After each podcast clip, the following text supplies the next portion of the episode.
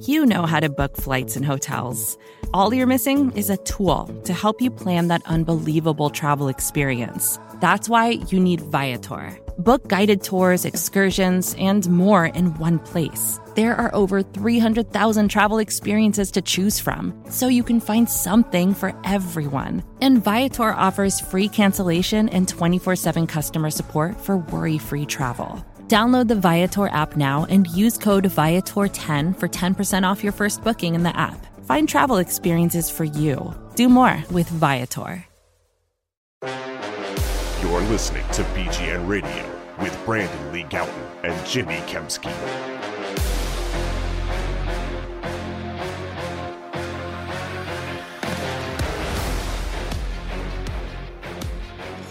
What's going on, everybody? This is BGN Radio, episode number 290. I am Jimmy Kempski from PhillyVoice.com.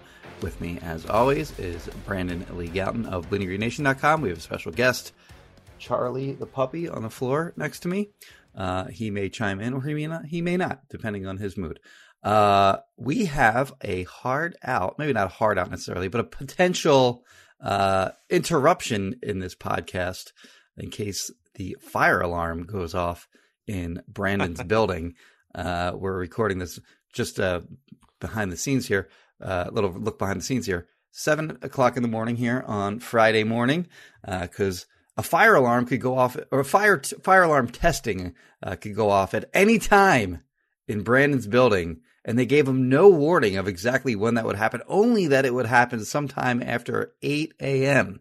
So uh, that could be it's going to be uh, kind of a, I don't know, cliffhanger, whether we get this uh, fire alarm late in the uh, podcast or not. Anyway, we'll see, buddy? Jimmy. Uh, thank you for letting me use your house for the SB Nation NFL show uh, Friday episode that I recorded with RJ Ochoa and Rob Statsguerra in a couple hours here, which you can also check out if you like this podcast. I'm sure you like that one too. Um, so thank you, Jimmy. Also, thank you to the presenting sponsor of this preview episode, Eagles Colts preview slash Ndamukong slash Linval Joseph uh, signings reaction show. Uh, let me get into the copy, Jimmy. NFL Sundays are getting better, and so are the incredible offers at DraftKings Sportsbook, an official sports betting partner of the NFL. New customers can bet just $5 on any NFL team to win and get $200 in free bets if they do. Plus, everyone can earn up to a 100% boost with DraftKings stepped up same game parlays. Go to the DraftKings Sportsbook app, place a same game parlay, and combine multiple bets like which team will win, player props, and point totals. Download the DraftKings Sportsbook app, use code 5 questions altogether, 5 questions, and place a $5 pregame moneyline bet to get $200 in free bets if your team wins. That's code 5 questions only at DraftKings Sportsbook. And now, if you listen to the podcast on one and a half speed, uh, I respect you because that's what I listen to the podcast on. Um, but somehow, if you're doing that, this might sound really bad because I'm going to try to do this uh, disclaimer as fast as I possibly can. You know, like you uh, you hear in those commercials. So, yeah. so let's give it a whirl. It's going to be tough because there's some numbers in here. 21 plus in most eligible states, but age varies by jurisdiction. Gambling problem, call 1-800-GAMBLER. In New York, call 8778-HOPE-NY or text HOPE-NY 467-369. Bonus issued as free bets, one boost per eligible game. Opt-in required parlay and wagering restrictions apply. Eligibility and terms at DraftKings.com slash football terms. Not bad. We we might need to bring in Michael Buffer for uh, to read one I mean, of those. I don't. I mean, I don't know if he can, but I don't know if there's any kind of conflict there. But yeah, I would love. I would love to to really, I, I, do a terrible job of getting guests on. So that's a really bad job. I mean, we've we've had to get Tommy Lawlor on the show for years, and we haven't done that. Um, mm-hmm. That's a bad job by me, but I'm going to try to work on it. We'll see. Uh, but Jimmy, uh, big Eagles news this week. Yeah, they did some stuff this week. They signed, of course, uh, and did they announce this, Susan? yeah, did. they did because they uh, they they retweeted him. They, so he didn't sign yet. He agreed. He quote unquote agreed right. to terms. He's not in the um, building. And then, they, of course, they signed Linval Joseph. Um, so they they're beefing up on the interior of their defensive line, which makes sense uh, in the in their loss to the Commanders. Uh, Fletcher Cox played 70 snaps in that game. Javon Hargrave played 66 snaps in that game. Uh, he Fletcher Cox was interviewed uh, during the the you know media availability this week. I believe it was on Wednesday. He said, "My apologies for the don't do it language here, but this is a this is a direct quote." He said, "Honestly, I feel like shit." playing after playing 70 snaps uh, against the commander. So, um, yeah, I mean, he's into his 30s. And uh, certainly, you know, the Eagles don't want him playing 70 snaps in any games. He doesn't want to be playing 70 snaps in games. Javon Hargrave probably doesn't want to be playing 66 snaps. So they bring in, first of all, they, they bring in Linval Joseph, who makes a lot of sense with Jordan Davis being out. Linval Joseph's role is going to be very simple here. He's going to play nose tackle, and he's going to be a guy that plays on early rundowns and uh, is just there to clog up clog up holes. Uh, doesn't have the uh, movement skills at this point in his career that uh, a Jordan Davis does, but he is going to be a big, beefy interior defender. Had a good game against mm-hmm. the Eagles, by the way, last year when the Chargers played in Philadelphia. Um, but yeah, he's going to be that guy for as long as Jordan Davis is out. It'll be interesting to see what his role is whenever Jordan Davis comes back. I don't know if there's anything to read into uh, them signing him in terms of, you know, are they not expecting Jordan Davis back right after the his mm-hmm. four weeks on uh, injured his four, his mandatory four games missed uh, on injured reserve are up. Uh, so that remains to be seen.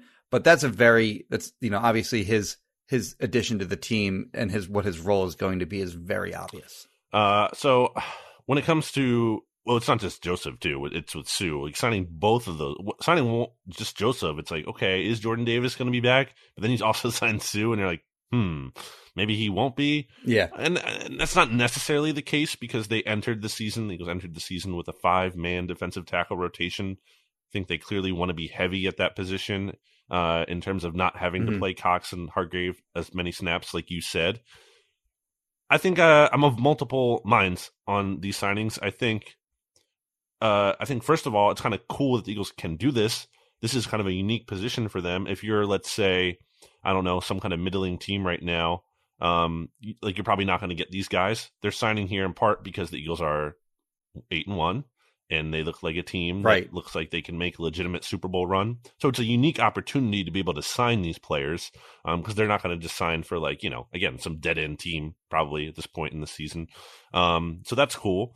Uh, I, I, definitely think Linval Joseph is more about you know supplanting Jordan Davis slash Marlon Tuipulotu, who just went on injured reserve. Mm-hmm. Whereas Ndamukong Suh, I don't think is about that as much as I think it is they're realizing Fletcher Cox is kind of washed, if we're being honest.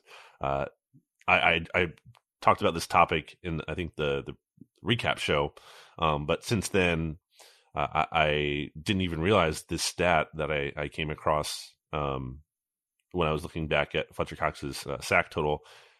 In Fletcher Cox's last 27 games, Jimmy, do you know how, how many sacks he has? Oh, I think you said some sort of similar stat in the did last I? podcast. I don't. I don't, I don't think I did. okay, um, but anyway, go ahead. Six and a half. Six and a half in the last twenty-seven yeah. games. How many does okay. Javon Hargrave so have in his last three? Six. He's got six. Come on, that's crazy. yeah. I don't think Fletch is washed. I think that's maybe hmm. going a little too far. I think he's still an effective player, but certainly he a is nothing close to what he was when he was in his prime, obviously, and B is not worth anything close to the 14 million that he's making this season. That's my point. Like Wash relative to having the highest cap hit on the team. Like that's terrible. That's terrible production when you're paying this guy. I mean, you paid him a $14 million this offseason. Like, why would you do that? And also, not hindsight to say that was a bad call. Like, it was very clear that that was not like the smartest decision when it comes to use of resources. In any case, um, I, I do think there is something to, okay, maybe he can be better if he's not playing all these not like amazingly better but at least like a bit a bit more effective um if you can rotate all these guys and that's that goes for all of them that's kind of the benefit is like mm-hmm. these are older guys for sure and you don't know how much they have left in the tank um but if you're rotating them all then maybe that makes them better right although you know yeah. the other part yeah. of it is like so on one hand fresh legs and Ndamukong Suh and Linval Joseph haven't been playing, so maybe they'll be fresh on the other hand, might have to play their way kind of like into football shape, quote unquote.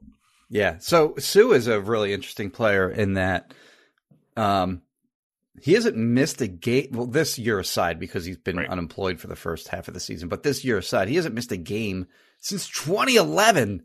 that is that insane for a defensive tackle. Yeah, missed it. He had a two game suspension. Yeah, it was, that wasn't even Remember injury. stomp? Yeah, right, When he right. stomped on that Packers player. Yes. Was that on Thanksgiving? He did that. maybe I don't know.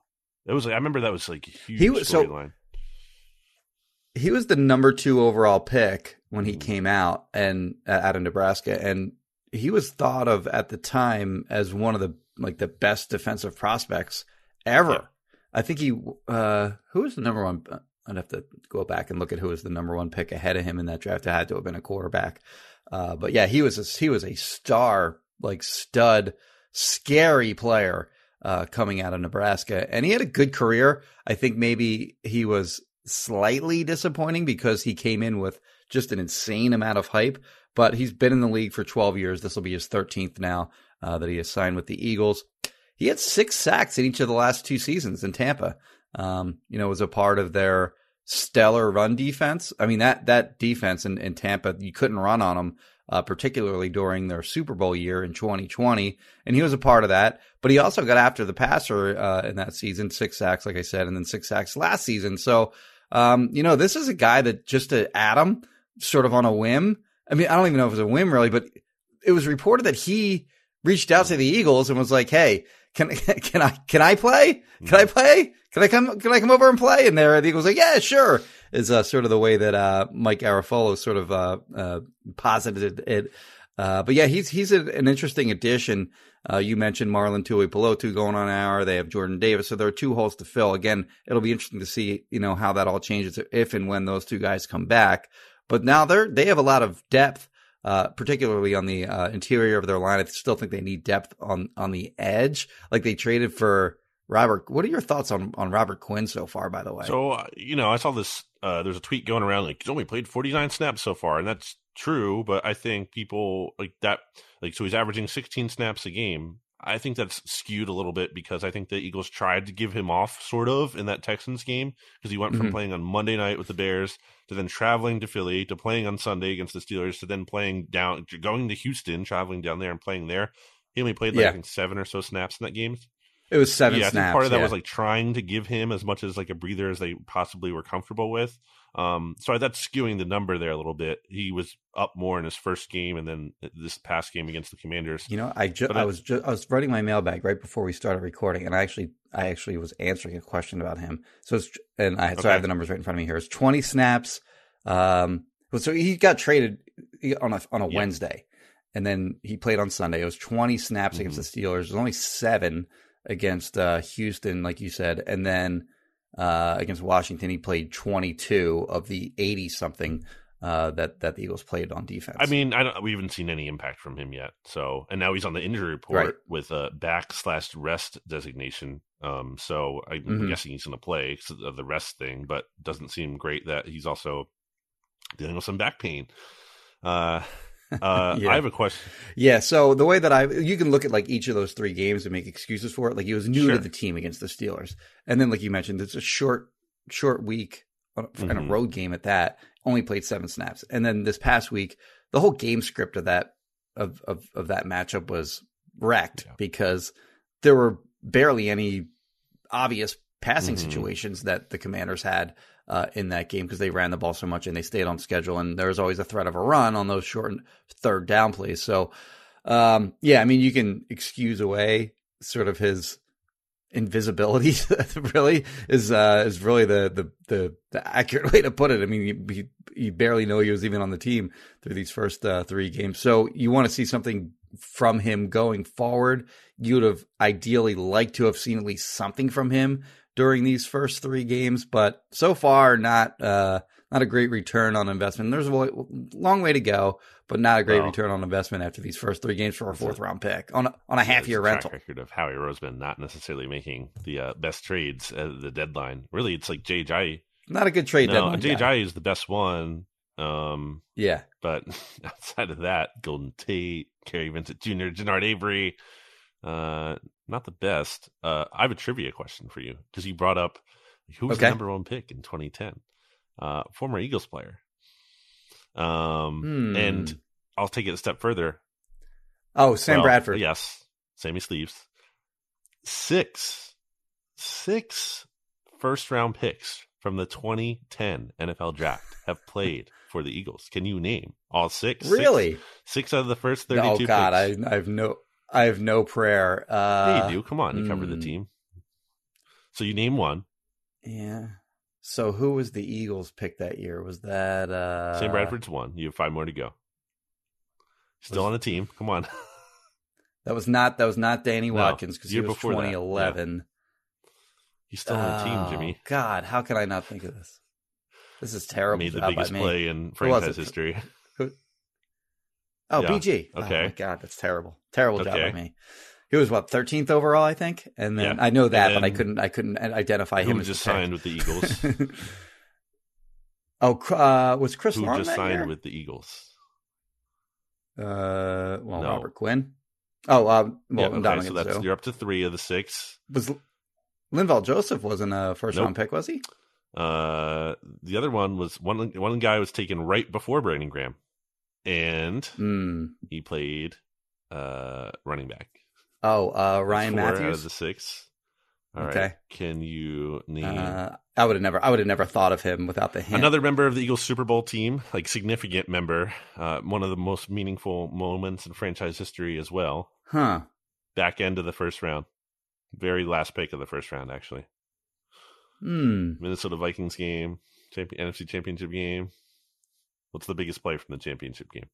Oh, right, Patrick Okay. Robinson. Yeah, he was a first round pick Man, with the Saints. a terrible job by you. And then the last one, also a quarterback. Well, I am getting him. I just need a little Other- coaxing. uh, the other one is the, another quarterback. Uh, was that Tebow? How about Okay. that? Six different players. He went what twenty? Do you have do you have the list? Do, I, I- I'll tell you where those guys went. Yeah, were picked. he was Tebow was what twenty nope sixth, twenty fifth. You fool. Twenty fifth. Ah, close. I don't know if this is really good podcasting, but I thought that was interesting. Six. Think of that. Six, no, you know what? six- That is good podcasting because it allows the it allows Listeners the uh, listeners to guess on their own But- as well. like that's Yeah. crazy. Six of the like who would have thought, you know? And all this all these years later too. Like how is Ndamukong Suh still in the NFL? Like that's crazy. That's crazy. Especially with all the games he's played. Yeah. That's another thing, by the way. So I think the durability point like works in his favor from a standpoint of Eagles don't want to have to deal with a situation. And I think part of speaks to why they both signed uh Joseph and Suh is because they, you don't want to like sign Joseph and then he gets hurt and then you're kind of back to square one again. Like you want to, I think they're going overkill at this position to make sure um, that they're not in the spot where they're missing anyone, uh, even if Jordan Davis does come back. Another thing I wanted to say about these signings is that there's part of it that reeks of a little bit of desperation that I don't love. Like the energy, it's like, well, we had to do something. And, and it's like the run defense wasn't even that bad as we talked about against the commanders. Uh, I'm not saying they should sit on their hands, but I'm just saying like there's a little bit of like that energy, which just makes me feel a little bit uneasy. I think it's, it makes sense to sign these guys more than it doesn't. Um, but the other, the thing that bothers me maybe the most would be just kind of like the, uh the approach or from Jonathan Gannon where it's like oh well you know I can't possibly be expected to do anything unless we you know what I mean? It's just like this like we ha- we we I can't figure out answers on my own. We have to sign people you know what I mean? It's not I can't like adjust things and like figure it out. It's like I, I'm I'm so reliant on a player. I don't love that. I think it's I think it, uh, the the biggest benefit to signing these two guys, and if they and it'll be interesting to see if they actually play immediately uh, against Indianapolis this week. I think they will, and I think Bob That's Gross right. actually said that uh, he that he uh, was hearing that they were going to play this week. So it'll be interesting to see if they do, because I think the biggest benefit is that they keep they keep Fletcher Cox and Javon Hargrave. Yeah. they they, they keep their snaps reasonable in the short term, so that they can be productive Mm-hmm. players at the when you need them the most in the playoffs and and during the stretch run if they're still competing for that one seed or for the division. Uh, so it's a temporary, like the the the short term benefits um, of keeping those guys off the. Or it's really more of a long term view of this particular season in terms of uh, you know keeping those guys fresh and rested in the short term. I just uh, going back to the Gannon of it all it kind of just I think further speaks to the point of I think what the defensive improvement is more about the the personnel than it is like him making the most of what he has I think Agreed. And that's one of my Yeah. frustrations with him. I think he gives you what you have. He doesn't give you better than that. He doesn't maximize your talent. He just gives you what the talent, at best, the talent that he has, which I just, that's not really, to me, good coaching. That's like, like like solid coaching. That's the th- like it's a, a, the bare minimum what you want a coach to do. Um, ideally, you want a coach to maximize players, but anyway, it doesn't have to be a referendum on Gannon. But that was just kind of that's like the, the kind of thing that I guess bothers me about it. I, I would again, I would make these moves. I thought they were reasonable moves. Um, you're a Super Bowl contender, and also just try it. And if it doesn't work out, you can always cut them. You know, it's after week one. It's not like you're fully guaranteeing all these salaries. Um, although I don't know what they're going to be paid, but yeah, uh, we'll whatever. see. um, uh, you know, I think I don't know why they. I, I don't know why they would sign unless they were getting some kind of Okay, guarantee. sure. Um. So Suh, for me, I, I tweeted this. So my apologies for uh, doubling up on this well, content. who knows if Twitter's He, going to be around, Jimmy? it's true. Uh, but for me, he, he immediately vaults to number one on Eagles players that I would not want to have Yeah. to fight. Um, who would be your top three? I mean, Suh on is? I'm putting definitely you on the spot there. here, I guess. Um, uh, I mean Jordan Mailata. I know he's like a nice guy, but I mean, if that guy was mad Yeah. at you, geez. Um, if he's mad Yeah. at you, you're, if he's mad at you, and also like if his temperament were different, you're. well, I mean, he's such a nice guy that if he was mad at you, then you're in big trouble. You know what I mean? Like it's not like he's like, he, if he's Okay. mad, he's seriously mad. He is out for blood at that point. yeah, Uh, yeah. Like let's say you're put in the ring Yeah. with him, and then you, you punch him in the face, and then he gets really mad, and then you. and so I'm gonna go just those guys, uh, one and two, and then. Hmm, I mean, Cox is still pretty scary too. I would say. Yeah, from pure physical uh scariness, those those are probably the top three. I I would go Derek Barnett number two because he wouldn't give a gonna scrap it crap about just yeah. He's just gonna wreck. you. I mean, anyone on the team is gonna wreck Sure. me uh very easily from uh Ndamukong Suh all the way down to I don't know who Britton Covey would probably be the uh the least threatening guy. Like that guy Oh, would wreck sure. me in a, in half a heartbeat. Um, but I think I feel like part of the equation here is who would actually take joy in pummeling you, and I think uh, Derek Barnett would be number two on that list after Suh, and then number three I had uh, Dickerson because he is just willing to dominate guys that are soft. Like you saw in that Jaguars game, poor number ninety five on that team just got wrecked by him throughout the entirety of that game. He was just mean to that guy. Uh, so yeah, I'd, I'd, I'd fear I would that put Kelce well. up there as well from a standpoint of like I, Kelce is probably the guy who can just like take like fifty billion punches and just doesn't give it. You know what I mean? Like he, he his pain, his tolerance, his pain tolerance has to be the highest on the team. Like he, you can't hurt him. He's almost like invincible. Yeah. So that would probably be like the scariest guy to fight from a standpoint of like you could just like have a hundred free shots to his face and he'd still like be standing there. Like you ever, um, I don't know if you've been in a bar fight, Jimmy, but I, I have not. But I, I feel like I, you know, you, you hear stories of the guy that gets like so drunk that he's just like invincible because like he just doesn't feel anything. You know what I mean? And so it's Yeah. like you can't even beat that Yeah. person. Um, anyway, fun discussion. Um, uh, anything else about those signings before we talk about Goedert? No, I mean I think there it makes sense to beef up the uh, the interior defensive line again. Not What would you grade the signings if you had to grade them? I don't think these are like A plus moves. uh, no, I think the Suh move is pretty I like interesting move because for if sure. he has if if he has something left in the tank like he did the Yeah. last two years, that can actually be a guy who can make a few impact plays Sure. for you. Um, I give that one as high. But we got to see what the numbers are. But assuming they're not out of control, I give that like an A minus. I agree. I really like that move a lot. I agree. And I like that he wanted to be in Philadelphia. I think that's a big factor where he was like, I want to play for that Sure. team. And uh, it wasn't like they had to coax him out of retirement or whatever. Not not that he retired or anything like that, but coax him off uh, his, you know, enjoying not getting his head bashed in playing football. Uh, and then the, the Linval Joseph uh, signing, um, I, I think it makes sense for, for what they sort of need in the Mhm. short term. Again, to be determined whether that is that signing is is uh was made because they're fearful that Davis is going to be out for a while. But I'd give that one like a solid B. Yeah, I'm I'm on the same page with you. Should also note, you know, it's kind of interesting. We'll see how these moves impact the locker room, if at all. Uh, Bernie Graham seemed pretty excited to have Joseph around, and uh, Joseph was a captain for the Mhm. Chargers. And I talked to Michael Peterson from Bolts from the Blue SB Nation's Chargers blog, and um, he had nothing but good things to say about um, like Linval Joseph as a locker room presence. So that might be a, an actual good ad from a from a culture standpoint. Um, Suh, I don't know, we'll see. Um, but yeah, we should mention Kelce too, and and Kelce. He sort of pegged Linval Joseph as the guy that he just couldn't handle uh, early in his career. That guy, maybe he didn't peg him necessarily in those words. maybe that's maybe more my editorialism. Uh, but that guy killed Kelce uh, earlier in their careers at a time when Kelce just could not anchor against those real big nose tackles. Linval Joseph owned him early in his career. Uh, Kelce was able to adjust over time and sort of do a better job with technique and whatever, and being able to to anchor against those kinds of guys. But that's a guy that Jason Kelce really respects a lot uh, as a player, and uh, it's interesting now that he's got to block him every day in practice. And that's probably not irrelevant. Uh, I know Howie Roseman talks to players. That's not. I'm not saying mm-hmm. that he mm-hmm. signs up other people just based on who he like the players he talks to, his own players. But I know he does talk to his own players and gets their input on certain guys. That's not an irrelevant factor uh, to him. So that may have been uh, that may have played a role in the Eagles signing him. Probably didn't hurt. Uh, let's talk about Dallas Goedert because he officially went on injured yep. reserve. Um, uh, I think I had mentioned to you that um, uh, Dr. Edwin Porras, who's come on BGN Radio before, kind of said like a two to four week timeline. Uh, obviously, he's on IR, so he'll miss the next four games. Oh, okay. But he seems to think that it could be the earlier. Uh, you know, he, he might be. Is his, is his specific injury known? Uh, no, but just based on like the you know the TV. He's just guessing on what, what yeah, it was based, based on, on the, play TV analysis. Um, okay.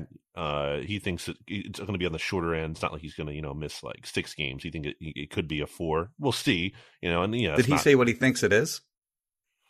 Uh, he did. I forget exactly.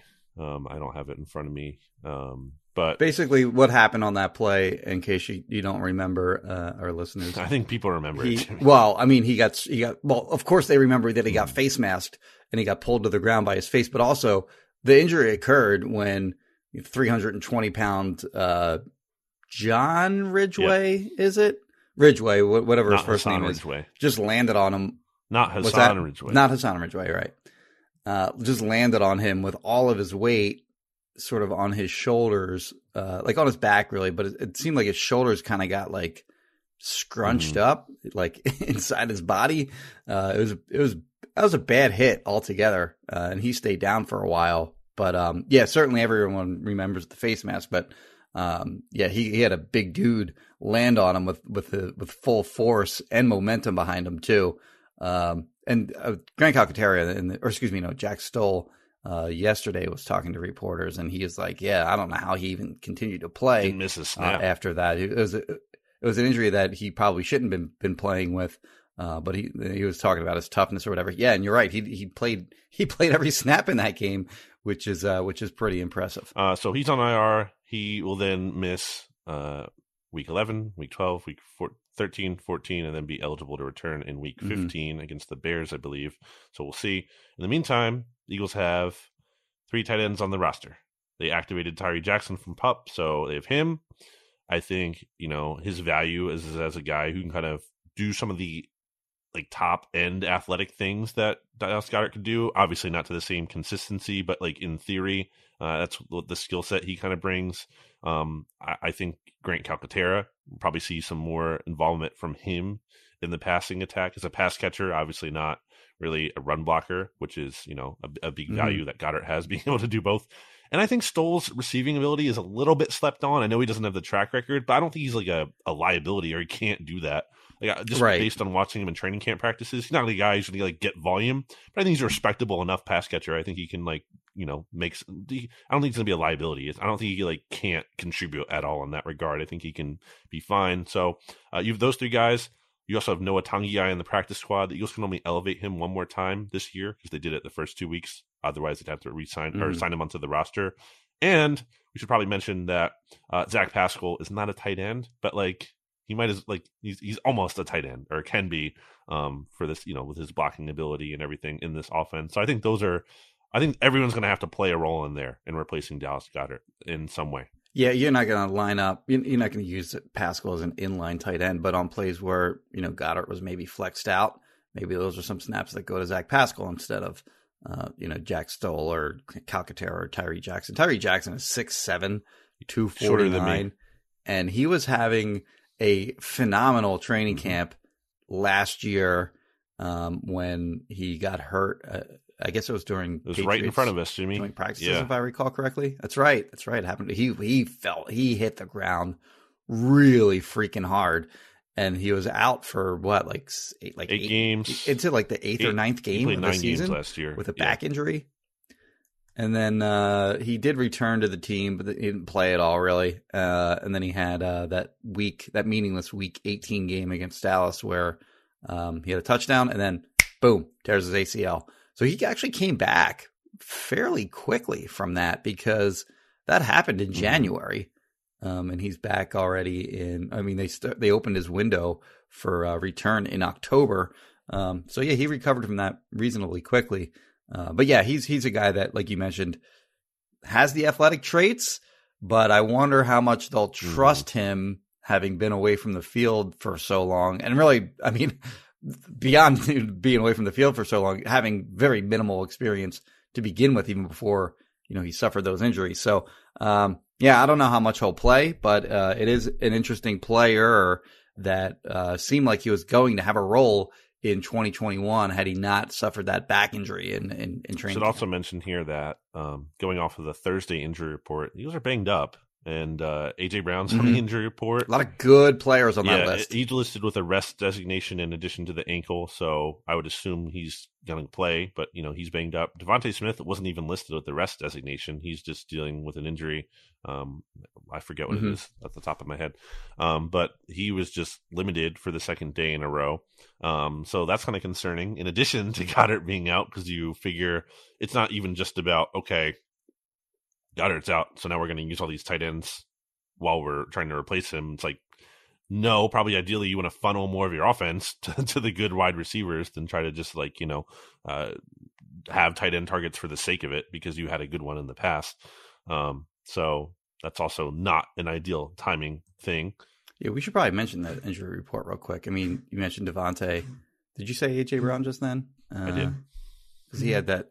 Charlie's doing his, they uh, had his ankle taped up in that game. Choking thing again or dry heaving. What's going on there, buddy?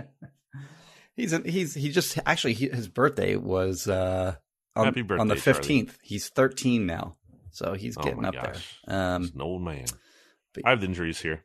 oh yeah, Kel- Kelce had his ankle wrapped heavily in uh, in the game against Washington. Haason Reddick has a thigh injury. Fletcher Cox has a Yeah. foot injury. Um, Britain Covey has a thigh injury. So none of those guys were, um, none of those guys practiced fully yet this week. Which who cares? It's a short week, and you don't expect that anyway. I don't. So the full the full injury report. I'll just run through it real quick. These are the guys that are limited. AJ Brown, DeVonta Smith, Jason Kelce, Haason Reddick, Fletcher Cox, Britain Covey. So a lot of good players in that list. Again, all of them were limited in the first two practices uh, this this week, but I, I don't. All I, I would expect that all of those guys are going to play. Uh, Jason Kelce already said. In, I mean, of course, you mentioned earlier, like you can punch that, you can do anything you want to him, and he has his his threshold for pain is like uh, no other. But he already said he's like, please, like, of course I'm playing. Mhm. Uh, so yeah, it's uh, the Colts, by the way, have their fair share of injuries in this game. Um, first of all, Shaq Leonard, the the All Pro linebacker. First of all, he that guy was first team All Pro, 2018, 2020, 2021. He was second team in 2019. He's kind of slept on as like an elite player. Um, last year, 122 tackles, four interceptions. He had eight forced fumbles last year, three fumble recoveries, eight pass breakups. That guy's awesome. He's on injured reserve. Uh, he just had back surgery, which uh, is ending his season, so he won't play. And then they have a bunch of guys on, on their injury report from DeForest Buckner, who's going to play. Uh, Kwity Paye, um, second year Well, he's guy, probably not going to play. has not practiced yet this week. Kenny Moore, the cornerback, has not practiced yet uh, this this week. Yeah, they've they've like uh, I don't know if it's I don't know what it is.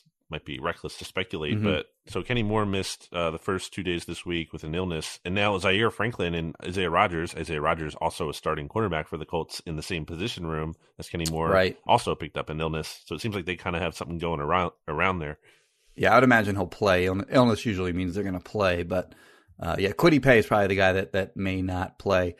This Colts, Yeah. we'll get to this Colts team after the break, but um, they're not bad. I don't think like I, I don't think this is going to be like a walkover game in in any way. Wow, I, I think I totally disagree. Really? Okay. Well, we'll get to that Yeah. then. All right. Well, before we do, because we've gone way too long already in this first segment, 34 minutes in, uh, Righteous Felon and craft turkey, Righteous Felon.com, discount code BGN15. Um, go check it out. Help support the podcast, help support a local business. Jimmy, you saw Righteous Felon at Pastificios, right? I did. Yes. Pastificios, for those who don't know, is this uh, hoagie place uh, near Chickies and Pete's in the shopping center, kind of right by the Eagles practice facility. Uh, so, you know, if you see it there, here's my thing. If you see it somewhere out in the wild, give it a try. You know, see if it's actually any good or not. It is, spoiler alert. Uh, and then once you realize you like it, then the move is to go and buy it in bulk. You go to Righteous Felon because then you're getting the discount at that point, especially with the discount code, and you're saving by buying in bulk. Go to Righteous Felon.com, discount code BGN15 for 15% off your order. Also, I'm guessing, you know, depending on where you go, there's probably more flavor options because the uh, website offers everything as opposed to, you know, a store might Yeah. only have the certain kinds. Um, so yeah, go do it. And if you don't, you're a coward. Back after this. Vacations can be tricky. You already know how to book flights and hotels, but now the only thing you're missing is, you know, the actual travel experience. Because is it really a vacation if you're just sitting around like you would at home? You need a tool to get the most out of your time away. That's where Viator steps in. You can book guided tours, activities, excursions, and more in one place to make your trip truly unforgettable. Viator has over 300,000 travel experiences to choose from. Everything from simple tours to extreme adventures and all the niche, interesting stuff in between.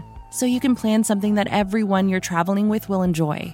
Real traveler reviews give the inside scoop from people who already been on the experiences you're considering, so you can plan with confidence. Free cancellation helps you plan for the unexpected. And 24 7 customer support means you can travel worry free.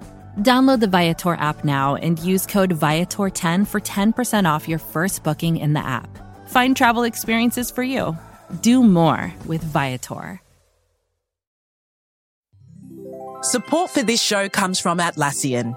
Atlassian software like Jira, Confluence, and Loom help power global collaboration for all teams so they can accomplish everything that's impossible alone.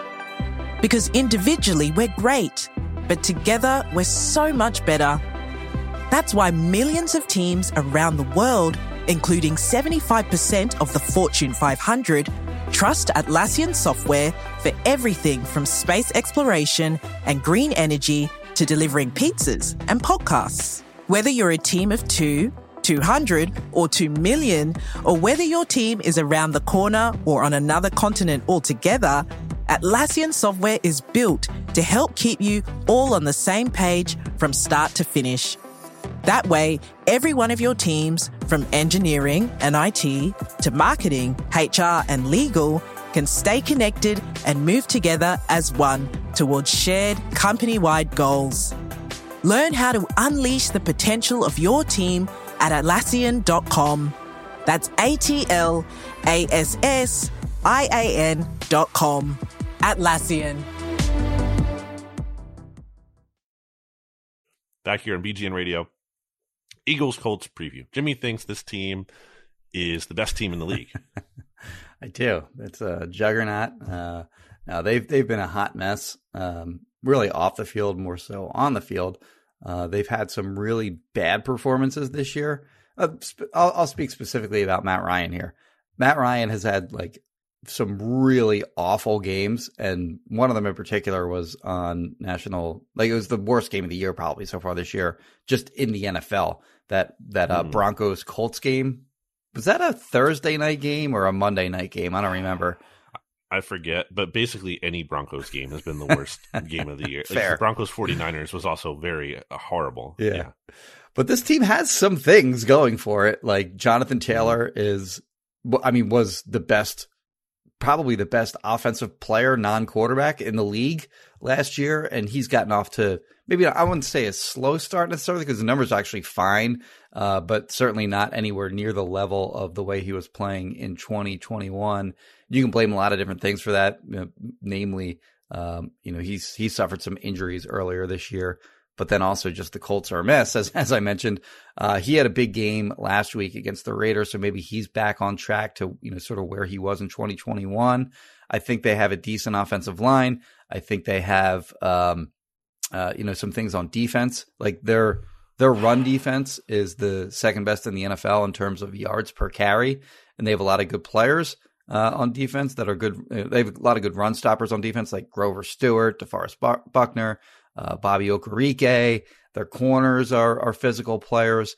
Um, and then you know they they can get after the passer. Like Yannick Ngakoue gave Jordan Mailata fits last year when the Eagles played in Las Vegas. He was on the Raiders last year.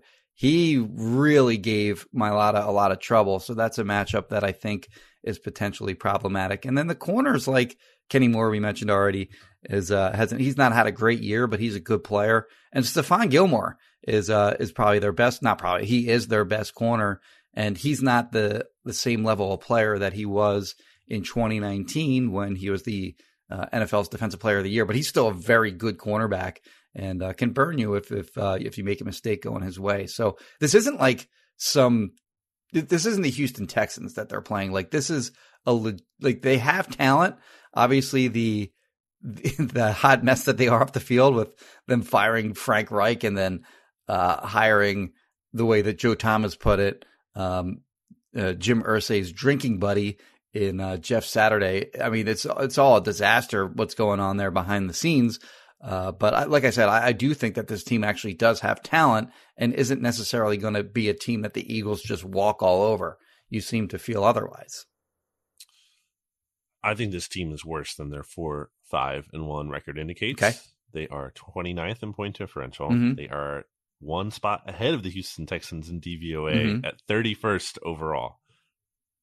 Uh, you have Jeff to factor Saturday, in though that they benched Matt Ryan. And that, Matt Ryan's cooked. Yeah, but for how long? Okay, Matt Ryan for two for two games, but that but I mean that's okay. But they were they, they were like a, they they were just they had no chance with Sam Ehlinger as as their quarterback. I mean, Sam Ehlinger stinks.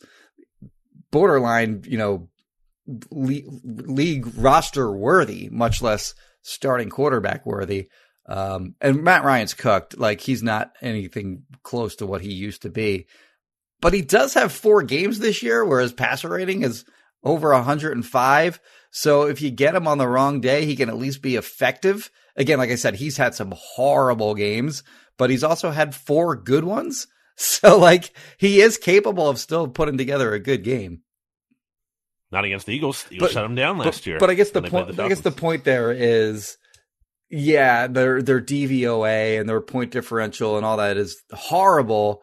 But some of that mm. came with Sam Ehlinger, and and also with a not um, healthy Jonathan Taylor. Sure. Um, the fact that Matt Pryor is starting for them, like, no, not anymore. He isn't. Like, come on, he was. Oh, he's not anymore. No, so their left still... tackle okay. is now Bernard Raimann. Um, well, I've their... heard he's been really bad. He, uh, I haven't looked closely enough at him, but he's their I he rookie. I'm seeing Matt Pryor listed as their starting right guard here. I think their starting right guard is now Will Fries or Freeze. I don't know how you mm. pronounce it, but he, he was a sixth or seventh round pick a year ago out of Penn State. He at least he's at least started their last two games for them. Um, I don't know if that's a permanent and and Pryor wasn't on the injury report or anything like that. So that seemed to me like he was just their new starting right guard, uh, not just in there mm. because of injury or something like that. But yeah, I don't think uh, I don't think Matt Pryor is a starter anymore, nor is uh, another former Eagles offensive lineman, Dennis Kelly, Dennis plays Kelly. for the uh, Indianapolis Colts these days. Mm. But yeah, no. So from left to right, it's Bernard Raimann. Um, left guard is Quenton Nelson, of course. Their center is Ryan Kelly. Yeah. Their right guard is Will Fries or Freeze or whatever. And then their right tackle is his name is escaping. me. He's a solid player. Bra- uh, Braden Smith is a is a decent mm-hmm. enough player. So it's a, you know, they ha- the the two problem areas are Raimann at left tackle. So this mm-hmm. is a mm-hmm. game where like if you're gonna get something out of Robert Quinn and he does get oh, some yeah. some opportunities to rush the passer in obvious passing situations, that's like the old Wiley, Wiley vet against a third round. By the way, this third round rookie in Raimann, he's the guy, mm-hmm. if you mm-hmm. recall, during draft season, who he came from Austria and he played at Central Michigan. He was a tight end there initially, and they moved him to left tackle because they had some injuries and they had nothing else. So they just put this guy in at left tackle, and he wound up flourishing there. And uh, he became actually like people were thinking of him at one point as like a first round pick, but he's got athleticism. He's got um, you know sort of some upside, which is a weird thing to say because he's a he's an old he was an older prospect coming out. Um, but yeah, he's a guy that doesn't have many hours logged uh, as a as an offensive lineman at any level. So if there's a game where a guy like Robert Quinn should be able to take advantage of a player, it's this game. If like if he gets plenty of opportunities to rush the passer and he doesn't produce in this game, that's a really bad sign. I agree. Um, I guess we should flip it over to the Colts defense. We Mhm. just talking about the offense there. You know, obviously the key on offense, all eyes will be on stopping the run. Um, again, such a weird, it's like a, such a nuanced thing coming out of the Commanders game. So the run defense wasn't. We talked about it. Like they, there weren't enough negative plays. Um, it wasn't like they were getting gashed. The longest carry was 11 yards. They averaged what 3.1 yards per carry.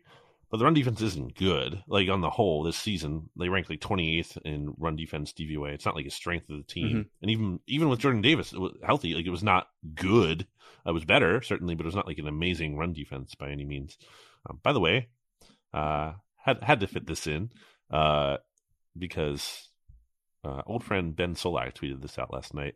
Uh, the Viking, uh, sorry, the uh, Titans and the Packers played on Thursday Night Football. Uh, for those who didn't realize that, uh, and I think the it's been like so many straight games of the Titans not allowing more than, or yeah, the Titans have not given up more than 17 points in regulation uh, since week 3 Mhm. Um, senior defensive assistant for the Titans, Jim Schwartz. uh, you know, good coach. Uh, anyway, uh, so yeah, that's obviously the key on offense is really you know being able to to stop the run. I, I would I would think, and by the way, uh, I don't think I brought this up in the recap show. The, the thing that makes it even more frustrating about why it took Jonathan Gannon so long to adjust against the Commanders, they did the same exact thing in their final game last year against the Eagles. It was the same Right, script Right, right. when Heineke was playing in week what it was on New Year's Day, uh, whatever week that was. I guess it was I think it's the second to last game of the year. 17 or- yeah. yeah, like same exact thing. The, the Commanders did the same exact thing. They tried to go on these long drives and keep the Eagles off the field. Like, So why did it take so long anyway? So I would hope, I would think that if the Colts try to do that BS, that they would kind of maybe challenge Matt Ryan a little bit to throw Yeah. down the field more and like you know not allow them to just drive down the field and limit the Eagles' possessions. Um, Spoiler: That's what the Colts are going to do. I mean, we saw the Right. Texans and the and the. Commanders have success with it, and the Texans and Commanders, by the way, employed that game plan because they know they're not as talented as the Eagles. So it's it's a time tested uh, strategy for teams that are heavy underdogs to try to run Yeah. the ball a lot and shorten the game. Like this is not Yes. this is not like any sort of um like uh big uh big invention here by by the by the uh, Texans and Commanders the way they played the Eagles the last two games. And the Colts, the best thing they do is run the ball with with Jonathan Taylor. So they are absolutely going to hammer the run. And the Eagles not only have to come up with with stops on him, but they have to come up with negative plays uh, in the run game and, and and force him into obvious passing situations when they can get after Matt Ryan. If they can't do that, then it's going to be a struggle in this game. I think the Eagles are going to win certainly, but it's going to be a struggle to to keep them off the field. I think you pointed this out. It's funny because there's been talk of like the the blueprint is out on Mhm. how to beat the Eagles, and I don't really think that's true. And I think you've said this. It's not truly for like the good teams. It's Mhm. true for like how the bad teams should approach it, Yes. which is kind of funny. Um, because if you're a good team and you're doing this and you're trying to like shorten the game, it's probably a bad thing for you because like you if you're if you know you're I feel like a team that you can hang with the Eagles, you want more possessions. You don't want to limit your Right. possessions. Um, but the bad teams certainly do. So that's kind of like an interesting thing, like where somehow now the bad teams have a better recipe to beat the Eagles than the good teams do. Uh, a weird kind of, uh, I guess. Well, if you're a good team, in. you're not going to do that. You're not. You're not going to play that way. that's what I'm saying. Yeah. Yeah. Like if you're the Vikings, you're not going to. You're not going to hammer the run all day when you have Justin Jefferson. You know what I mean? So Mhm. like it's a it's a it's a way to play the Eagles. If it, it's it's a way that you can hang with the Eagles uh, if you're a bad team like the Texans did for a while into the second half, and like If- the Commanders obviously did. if you can convert on third down, Of course, which is yes. you know key. If obviously if you're just keep going three and out, then you're in a really bad spot. But uh, anyway, I meant to flip it to the defense and I didn't, so we should do that now. Um, Eagles offense, yeah, it's going to be a challenge. Uh, we're going to see what they look like with Dallas Goedert gone. hmm Uh, hard not to su- expect some kind of drop off, significant drop off with how good he's been. I think they have enough at tight end to kind of get by for now. Uh, receivers, it's kind of hard to know their health status, but I would expect AJ Brown, even if he's not 100%, to certainly not have one catch for seven yards like he did against the Commanders. I would expect him to have a bigger game against uh, this team. Um, and I think you mentioned it, like their run defense. This is probably not going to be a game where the Eagles are running all over uh, the Colts, but they are gettable when it comes to their pass defense. So I think this is, and honestly, not that Jalen Hurts was like the reason to to blame why they lost on Monday, but this is the kind of game where, all right, you had this bad loss, you need to respond. Like, go out and have that franchise quarterback kind of performance in this game. Like, leave no doubt. Like, go out and crush this team. Mhm. Go out and execute at a high level. There's a lot of pressure. Not again, not like saying he was it's not like he has to play really well because he had a bad game and needs to bounce back, but like he needs to go out there, I think, and and set the tone. I think he needs a big game. Yeah, he certainly wasn't any. He, he was pretty far down the list on the reason the Eagles lost. I mean, he wasn't a reason the Eagles lost, in my opinion, on Monday night. Uh, but yeah, I, I'm with you. If if you're going to be the guy, then uh, you kind of have to pull the team up when when they struggled one week and and play better the next in the next week. Like you can't let them lose. Like we're not losing this game. Is the kind of Yeah. like performance and mentality you need to see from him. You don't let us slide here. If you're if you're if you're going to be in the MVP conversation, then that's the kind of performance like that would justify that. Mhm. Like we're not messing around. Like we lost, whatever. We're not going to let that BS happen again. Uh, so I want to see that from him. Um, any other thoughts on the offense? Uh, on the Eagles offense, yeah. Uh, again, like I mentioned before, it's you know the the, the one matchup that would uh, that would scare me if I'm the Eagles is is Mailata against Ngakoue. Um, Ngakoue had a sack against him last year. He had another play where he got he actually hit the ball while Hurts was throwing, and they were lucky that it was ruled a uh, forward pass. He dusted him on a couple run plays where he, you know, Mailata basically just whiffed on his block. So I, I don't mean to, you know, hammer my Mailata here. Like he's a brick wall. You can't run through him, but he is susceptible to speed. And, and Ngakoue is one of the fastest pass rushers in the league. Uh, so that that is, uh, you know, I think a concern. Moore is the guy that I think they're probably going to target in the uh, passing game. More Kenny Moore, the corner, if he does Mhm. indeed play, uh, recovers from his illness, according to Pro Football Reference. He is allowing 8.4 yards per target, which isn't great, uh, and, a, and an opposing passing rate, passer rating of 108.7. Mm. So, you know, because like you mentioned, the, the Colts A have have a good run defense. Uh, the B, B, the Eagles are going to be without Goedert. Um, in addition to like this game being on Jalen Hurts, they need the receivers to make plays too. So it's going to be on AJ Brown and DeVonta Smith Mhm. and Quez and Pascal uh, to make plays in this game because you're not going to get them theoretically from the tight end position. You- they haven't gotten plays out of the running backs uh, in the passing game at all uh, this year. So it's going to be on those receivers to to help Jalen Hurts out and make plays. They're going to get Zach Pascal a touchdown pass, aren't they? Yeah, I think uh, this Nick Sirianni likes to reward players like in certain situations. Um, I had almost kind of felt like they were definitely going to go to DeVonta Smith uh, in the when they got into the red zone because it was his birthday. Right. so I think exactly. Sirianni yeah, we, is kind of like about that last week. Yeah. he's kind of Ted Lasso-ish in that in that uh in that re- re- respect. Uh, but yeah, I, I expect that uh you know this won't be a zero target game for sure for Zach Pascal. No. All right, let's take another break here before we get into our picks against the spread and everything. But before we do, Kristen Roach of Roach Realtors and RoachRealtors.com, who I might be seeing in a few hours when I pop over to your Yeah, house. you haven't met her yet, right? In person. No, I'm terrified Today's the day. Look at that. because she is like the best realtor ever. That's right. Voted on by God as the best realtor in the history of the universe, which is an amazing feat. Uh, so if you don't call her if you're looking to buy or sell your house, first of all, you're crazy. Uh, you're also a coward, and I hate you.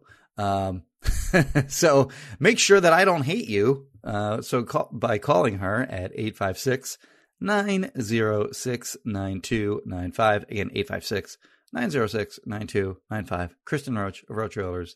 Again, voted on by God as the best hist- as the best realtor in the history of the universe. Brandon, Back after this.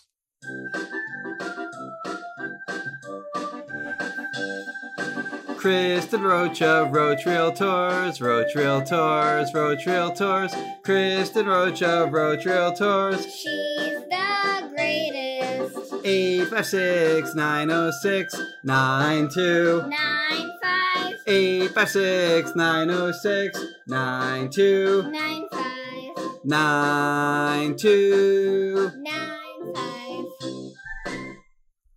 Back here on BGN Radio. It's time, once again, Jimmy, to get into our NFL picks against the spread segment, which everyone loves so much, uh, and is brought to you by DraftKings.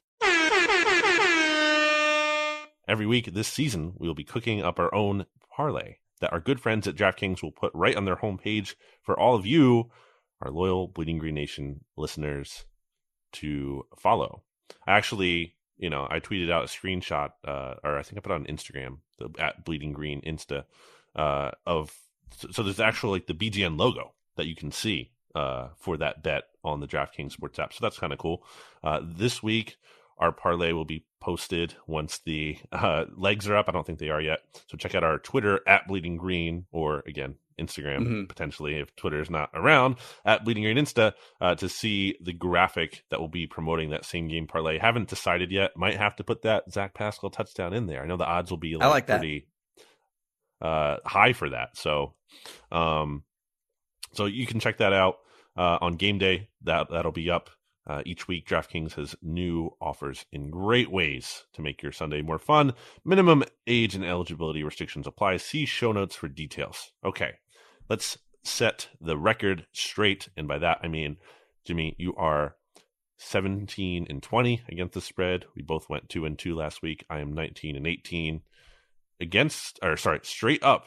We are now 7 and 2 each because we obviously got last week Mhm. wrong. All right. We have 5 games to talk about. We're going to start with the Rams at the Saints. The Saints currently own the number 4 overall pick in the 2023 NFL draft. Will they continue to slide? The Rams are uh, three point underdogs in New Orleans. Who do you have? I got a trivia question for you, actually. What Yeah. team has the worst point differential in the NFC? in the NFC. Ooh, because I think the Steelers is the NFL. Um, uh, oh, it's the Rams. It's the Yeah. Rams. Yeah. the defending NF- NFL, the defending Super Bowl champions, the Los Angeles Rams, have the worst point differential in the NFL, 50 something. They stink. 52 or 53. And yeah, that's exactly right. That team stinks. They have not played, in my opinion, like a good game all year. Whereas at least the Saints have kind of had like, you know, uh, like they have a rare game where they go, oh, okay, well they might Yeah, have like that something Raiders at game. least. They shut out the Raiders. Raiders stink, but the shutout is a shutout. Shut out. Um, yeah. They had another game against uh, I forget who it was a few weeks ago uh, where they looked impressive. So they at least have moments of decentness, whereas the Rams Yeah. have just been horrid this year, like one of the worst teams in the NFL. Mhm. So yeah, give me the Saints in this one. What was the what was the line on that? It's only Saints are favored standard three point home favorites. Yes. Okay, I'll still I'll I'll, I'll take the Saints and I'll lay the three. I'm with you on that. It's kind of unfortunate for the Eagles, but uh, I just think the Rams are terrible. Uh, no reason to really bet on them. I know the Saints aren't great, but yes, I agree. The Saints have shown some signs of life, where the Rams are just. I think that's a team that's kind of really not. Uh, I don't know if checked out's the right word, but they're just. It's not their year. They showed the clearly. You know, Rams they won this. like uh, at the end of the first half on Red Zone Channel this this past Sunday, and like uh, some bad play happened before the end of the half. I don't remember exactly what it was, but it was the kind of play where like if it were in Philadelphia, like th- the stadium would have just been raining boos down on the team. That's like they went into the locker room. Like you know how like uh when the Eagles have a terrible first half, they get they get their asses booed off the field when they go into the into the tunnel. Mhm. There's like a little smattering of boos in like in LA, which you almost never hear. That's how bad they've been. Yeah. But like if it had been the equivalent of Philadelphia, they would have gotten their asses handed to them going back into the tunnel. Lions uh, at the Giants. Giants are three point favorites. Who you got? I know that you wanted. I know that you not wanted, but liked the uh, po- the chances of the Giants dropping one of yes. two games against the Texans. I'm sorry to steal what you were probably going to say anyway. Against the Texans or the Lions. No, I'm glad you said it, so I don't have to. Okay. Yeah. against the Texans or the Lions, they beat the Texans last week. But holy Yep. crap, they got a lot of breaks in that game. And if a couple, you know, play here or play there went the other way, like there was a touchdown called back on, you know, sort of an iffy penalty uh, by the Texans. A few other plays that just, I mean, could have gone either way, really. And uh, Texans very well could have won that game. Giants ended up, ended up winning it by eight. Lions have been playing better recently. Mhm. They've won their last two. Who did they Um, just beat? What's the quarterback they've just beat? the Justin Fields debates uh, around the league are very. Uh, it seemed to be like you're either in one camp or the other, and there's not a lot of middle ground. I happen to be in the Justin Fields is very Yeah, fun, Dan Orlovsky, and I enjoy watching him uh, camp. I think he's got a obviously got a long, long, long way to go as a passer, but he's one of the f- Hmm. most fun players in the NFL to watch right now. Uh, anyway, that, that uh, Lost aside, to Aaron Rodgers What- and the Packers and the Lions. what's that? Lost just lost to Aaron Rodgers and the Packers and the Lions. well, I mean, his defense has given up over 30 points per No, game, so okay. it's, that's that's not his fault. Um, anyway, the Lions have been playing better. Um, Lions have had a lot of close games not go their way this year. The Giants are. It's weird to see. So you know, if we were just using the general rule of thumb in terms of line, you know, odds makers lines, the standard is you know minus three for evenly matched teams. You give you know minus three to the home team, and that's what the line is. You said it was minus three, right? It hasn't changed. Yep. Okay, so the a seven and two team in the Giants is only a three point home favorite over a three Yeah. and six team. Um, you know, I'm not gonna uh, you know make any bold picks here. I still will take the Giants. Um, Yeah. I'll take the th- actually I'll take the three. Sorry, if, if we're doing lines, I'll take the three points in the Lions. Okay. But I do think the Giants will win this game. But I think it's it's close to like a toss up in this game on who's actually going to win it. It's a tough matchup, I think, for for for the Giants. Uh, again, like I said, the Lions are, are are playing better, and they've got D'Andre Swift back and some other guys. So uh, this is Mhm. going to be a better team down the down the back stretch. I mean, they're done obviously already this year, but they're going to be uh Yeah. a, they're going to be pesky for some teams down the stretch. I think. So my logic with the you know Giants are going to lose one of their next two just kind of boils down to they're due for a loss. They can't like just like the Eagles were kind of were due for a loss from a standpoint of they weren't going to have every Right. game as a plus turnover differential. Giants have just been getting like like you just kind of said like lucky a little too much. It feels like they're just due. They're going they're not they're not as good. They're not a seven and two quality course kind not. of team. Yeah. When you look at any kind of advanced metric, that's not to say they're bad. I think they're more of like you know like a five and four, six and three kind of. They're they're due. They're just due for a loss. Mhm. So I'm going to take that. I will say what worries me is that uh, Lions not good against mobile quarterbacks. I've seen Justin Fields and Jalen Hurts and Daniel Jones can certainly run. Yep. So I, I do worry about that. I also worry about Jared Goff slash Dan Campbell had never won a road game until last week against the Bears, making that Justin Fields loss all the more pathetic. Yeah. Um, so that kind of worries me too. Sure. But I, I, I do think there is something to the. I don't think this is just the Packers and Bears struggling as much as the Lions do deserve some credit for kind of figuring things out here. Uh, Dane Cram- Campbell has maybe been given too much credit in the past for his team fighting, but I think there's that's not like totally made up. I think there's something to that. I think they're going to play competitive. The Giants, I think their biggest thing, and I've said this on the mixtape with RJ, they don't beat themselves. That is such a departure Mhm. from where the Giants Yep. have been for many years now. They're pretty good at not beating themselves, but again, they've they've been they're, they're just like they've been getting a lot of breaks, and I think that's kind of it's it's their due to not at some point here. And I think the Lions get the win, so I will take them Oh, outright. outright, huh? Also, Okay. certainly, or certainly with the three points as well. Um, all right, that brings us to the Commanders, who RJ and I went through their schedule, and we went through the 49ers schedule, and these two teams play each other. Not Oh, for impossible that final by wild card means. spot, yeah. Yeah, that the Uh, all four NFC teams. assuming the Seahawks hang on in the in the NFC West as well, too. Right, exactly. Which I I think they will, but uh, not impossible. All four NFC East teams could be in the playoffs no thanks to the Eagles. and then start, you know, Washington's getting Chase Young back at some point here. Yeah. Uh, so the Commanders are three point favorites at the Texans. I feel like I can make this simple. Texans stink. They don't. Why really is that line only three? I know. You know? So I will take the Commanders, and I think you're going to take them. too. Yeah, I am. I mean, the the Texans are going to have a, have trouble blocking uh, you know, Daron Payne and, and Jonathan Allen, and they're going to have trouble covering the, that trio of receivers in McLaurin, uh, Curtis Samuel, and um, and Jahan Dotson. So that's an easy pick for me. I don't know why that line's only three. And the Commanders' biggest strength is probably stopping the run, and you know, Dameon Pierce That's is like the best Yep. thing the, the Texans have going for them. So yeah, that's just not. I don't. I don't really see it.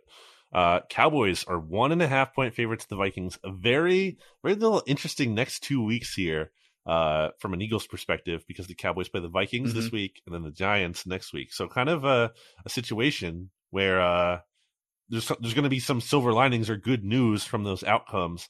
I would argue. Let me know if you feel differently.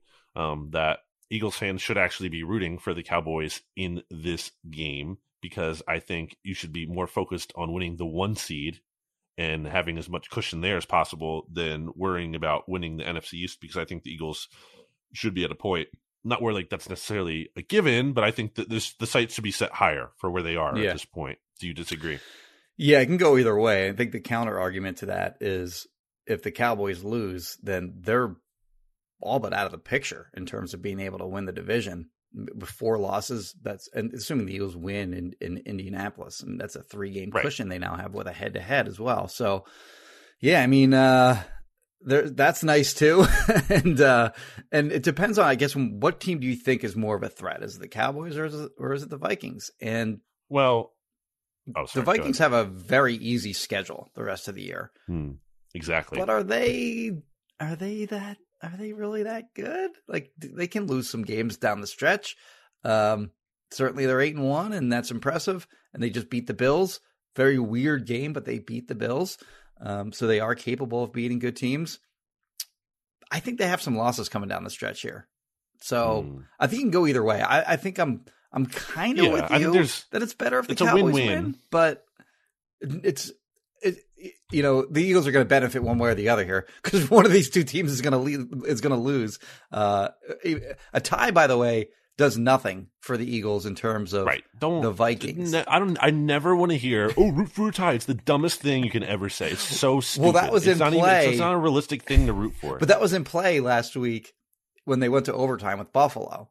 Sure. So I remember during that game, I was thinking, oh, the, the tie does nothing for the Eagles if Yeah. because they already have the head to head against the Vikings Right. anyway. Uh, so they needed the Bills to outright beat them. But anyway, uh, that aside, yeah, I think um, yeah, they're either way the Eagles are going to benefit because they're going to get a huge cushion against against the Cowboys, or they're going to Mhm. regain their one game cushion that they already had against the Vikings before they lost to the Commanders. Exactly. I'm not saying like you know it's bad if the Cowboys lose by any means. It's a win-win. I just think the most optimal thing. So my scenario, because I I truly believe the Lions can win.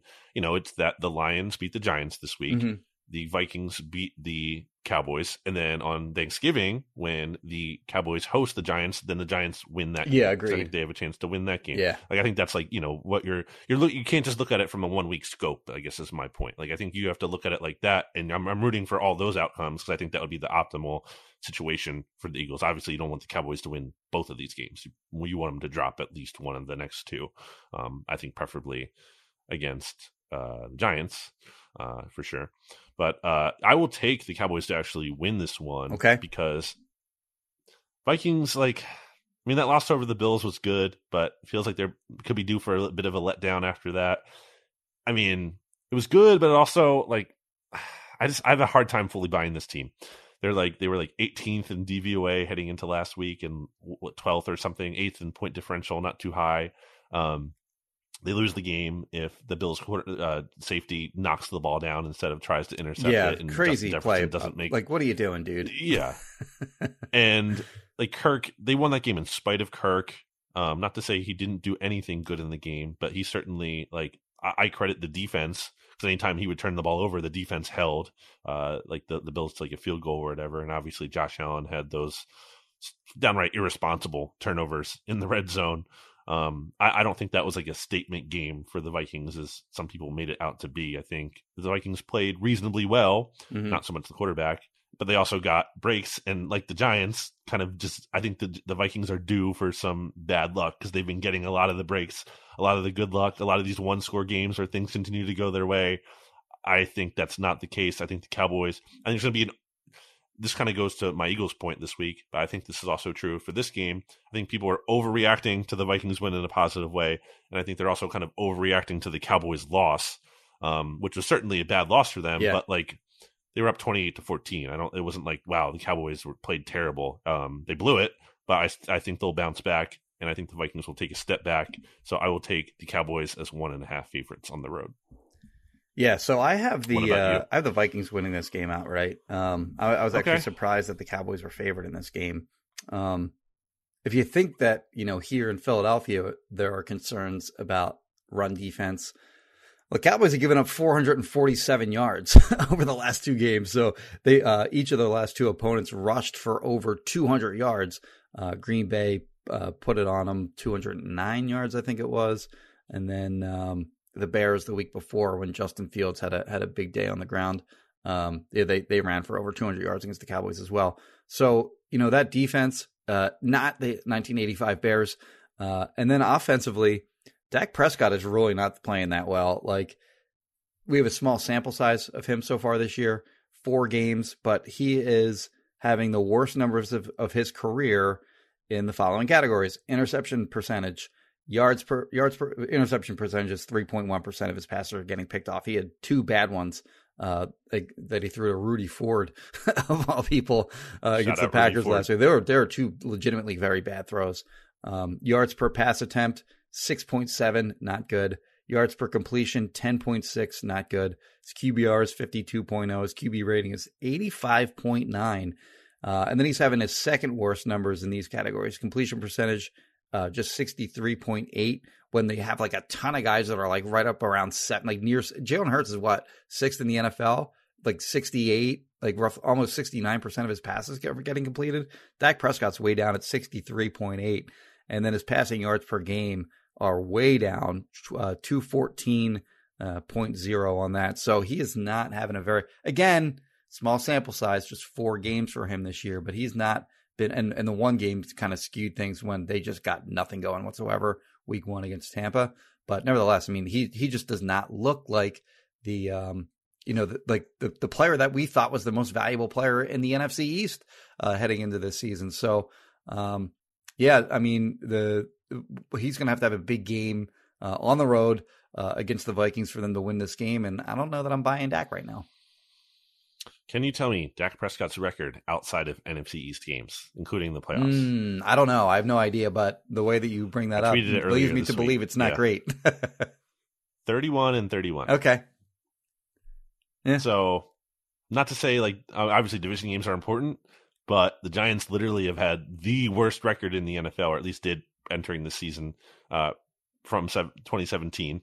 So one year into Dak's career, and then obviously Washington has been a dumpster fire Mhm. for a long time Sure. too, and the Eagles have been Up what, and a Super down, Bowl in yeah. that stretch, but up and down. They also were one of the worst teams in 2020. So, point being, I think there's a, like a myth of Dak Prescott. Like people want to talk about he's elite. They want to put him or he's underrated or whatever, whatever you want to say. And part of that's probably being a Cowboys quarterback. 31 and out of 31 in a non-division games, I think is like maybe this guy's a little bit more closer. I think if Right. you're, I think Dak Prescott is an above average quarterback Yes. but I think he's m- closer to being like m- you know mediocre than he is closer to being elite. Closer Uh, to like top at- 12 as opposed to top eight. Right? Yeah. I like. There's a oh he's elite. N- no. Uh. Anyway. Uh, I am still taking the Cowboys just because I think uh, I'm not fully buying the Vikings. Okay. I think they're due. That's fair. That's, that's my logic this week. Same thing with the Giants. Um, Fascinating game from the Eagles' perspective, for sure.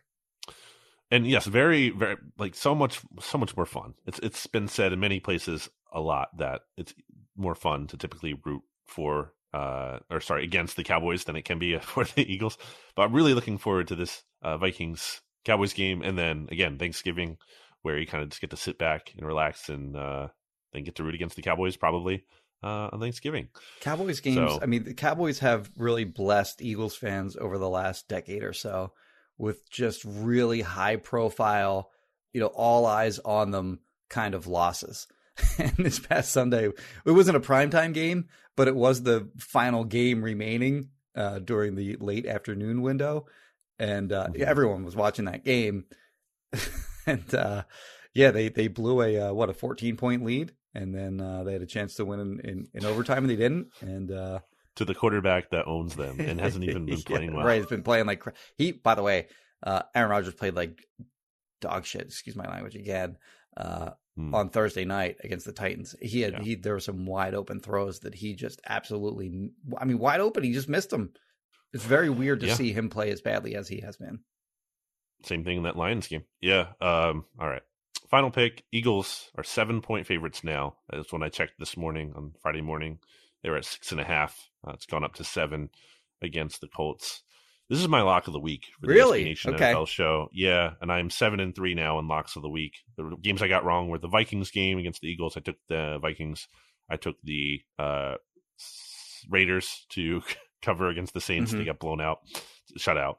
And then I lost last week when I took the Cowboys. Although that was kind of like a reverse. That was kind of a hedge. Uh, I took the Cowboys at the Packers because I I did legitimately think the Packers are terrible and didn't have much going for them. But I was also certainly happy to be wrong. Uh, this week, I genuinely believe the Eagles are going to bounce back in a big way. I think Monday's game was just such kind of like uh it just wasn't who they are. Like if you're going in with the sample size, talk about sample sizes. I much more believe in the eight and zero Eagles than I do that than the Sure. zero and one Eagles that we saw on Monday night, and these turnovers happening again and everything. To your point about this is a, a kind of a great situation on a short week to have in the sense of flush that last loss, move on to the next game, get back to who you were for most of this year. Mhm. I think that's what the Eagles are going to do.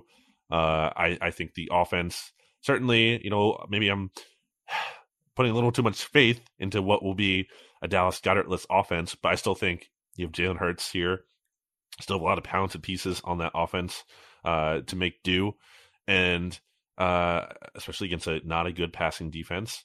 And then defensively, I think the Eagles' defensive line is going to get after a Colts offensive line that I think I saw ranked like 29th in terms of uh, pass blocking by PFF's grading. Take that for what it's worth. Mhm. Um, but I think the Eagles can win matchups. And I know Matt Ryan gets the ball quick, um, but I still think the defensive line is going to cause some problems.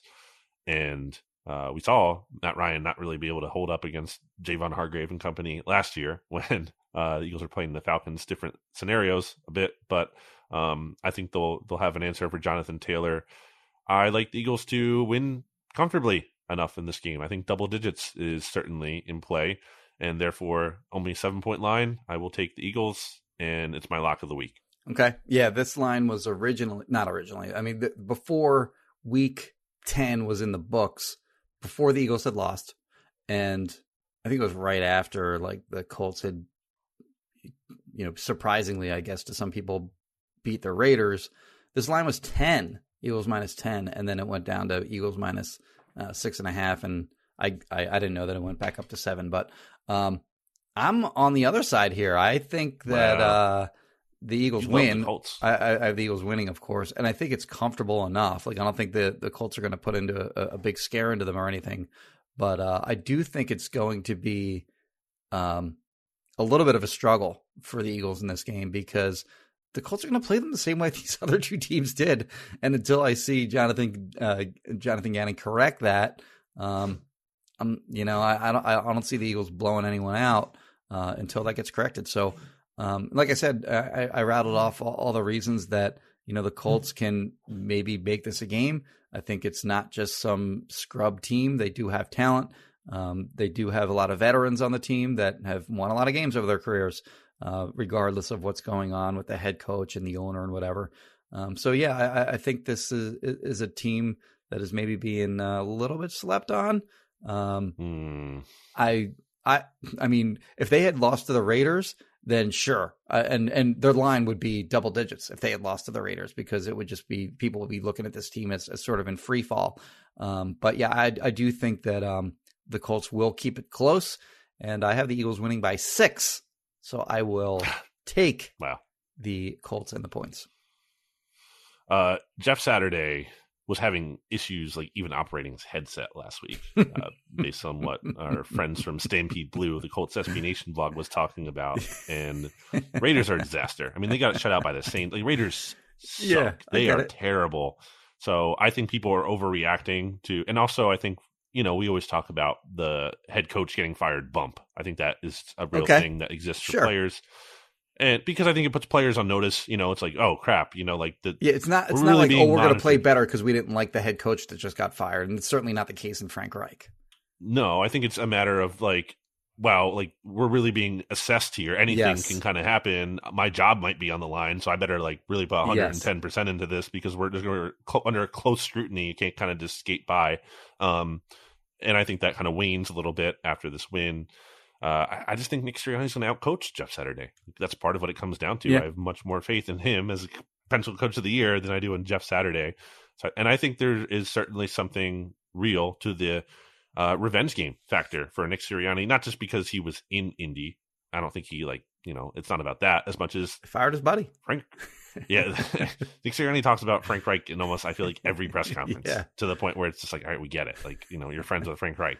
Uh, I think this is meaningful to him. I think he, regardless of what anyone might think, Frank Reich being uh, scapegoated or not. I think Nick Sirianni believes that, and I think that's going to be really meaningful to him. And I think he wants to put a hurt on this team Yeah. in part because of that.